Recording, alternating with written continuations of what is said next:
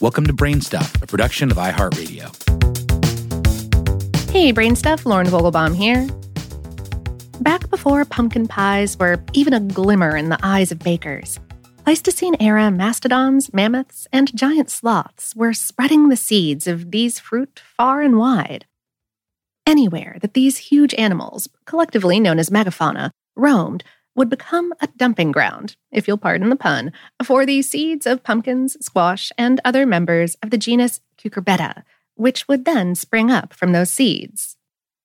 But while these wild fruits were nourishing giant animals, these ancestral pumpkins were not yet part of the diet of humans or smaller animals due to the plant's toxicity and bitter taste.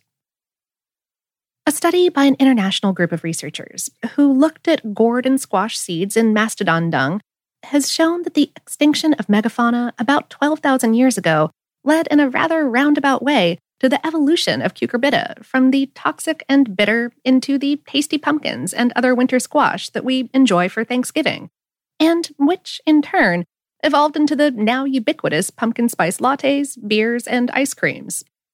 Though, note, there is a difference between pumpkin flavoring and pumpkin spice flavoring. Uh, the latter may be made up with fall pie spices like allspice, cinnamon, ginger, and nutmeg, and have no actual pumpkin flavoring involved. Uh, but how could the extinction of megafauna back then lead us, even in a roundabout way, to autumn's most used fall flavor now?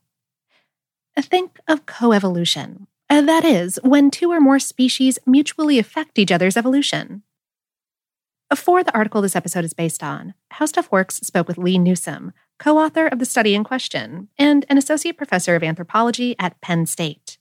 She said, There's a whole suite of plants that have co evolved. It's called dispersal mutualism with animals. There's a large number that are co evolved with mammals. Some just hitch a ride on mammal fur, then ultimately fall off somewhere. The fruit of other plants, such as the wild gourds that giant sloths and woolly rhinos chowed on, are eaten and their seeds expelled, maybe miles from where the original plant grew.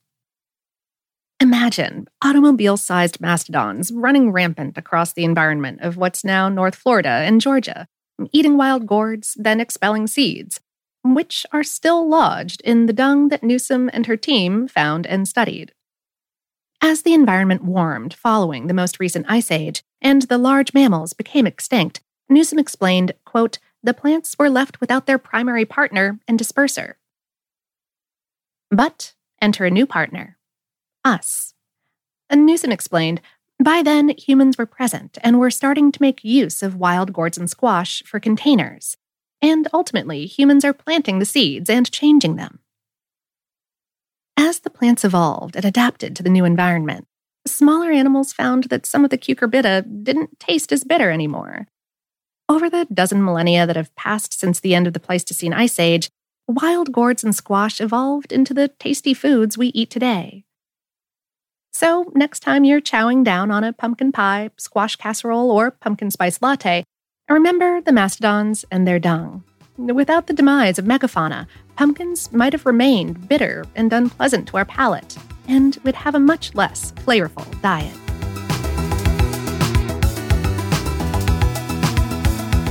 Today's episode is based on the article Mastodons and Mammoths Gave Their Lives So You Could Have a Pumpkin Spice Latte on HowStuffWorks.com, written by Karen Kirkpatrick. Brainstuff is production of iHeartRadio in partnership with HowStuffWorks.com and is produced by Tyler Klang. For more podcasts from iHeartRadio, visit the iHeartRadio app, Apple Podcasts, or wherever you listen to your favorite shows.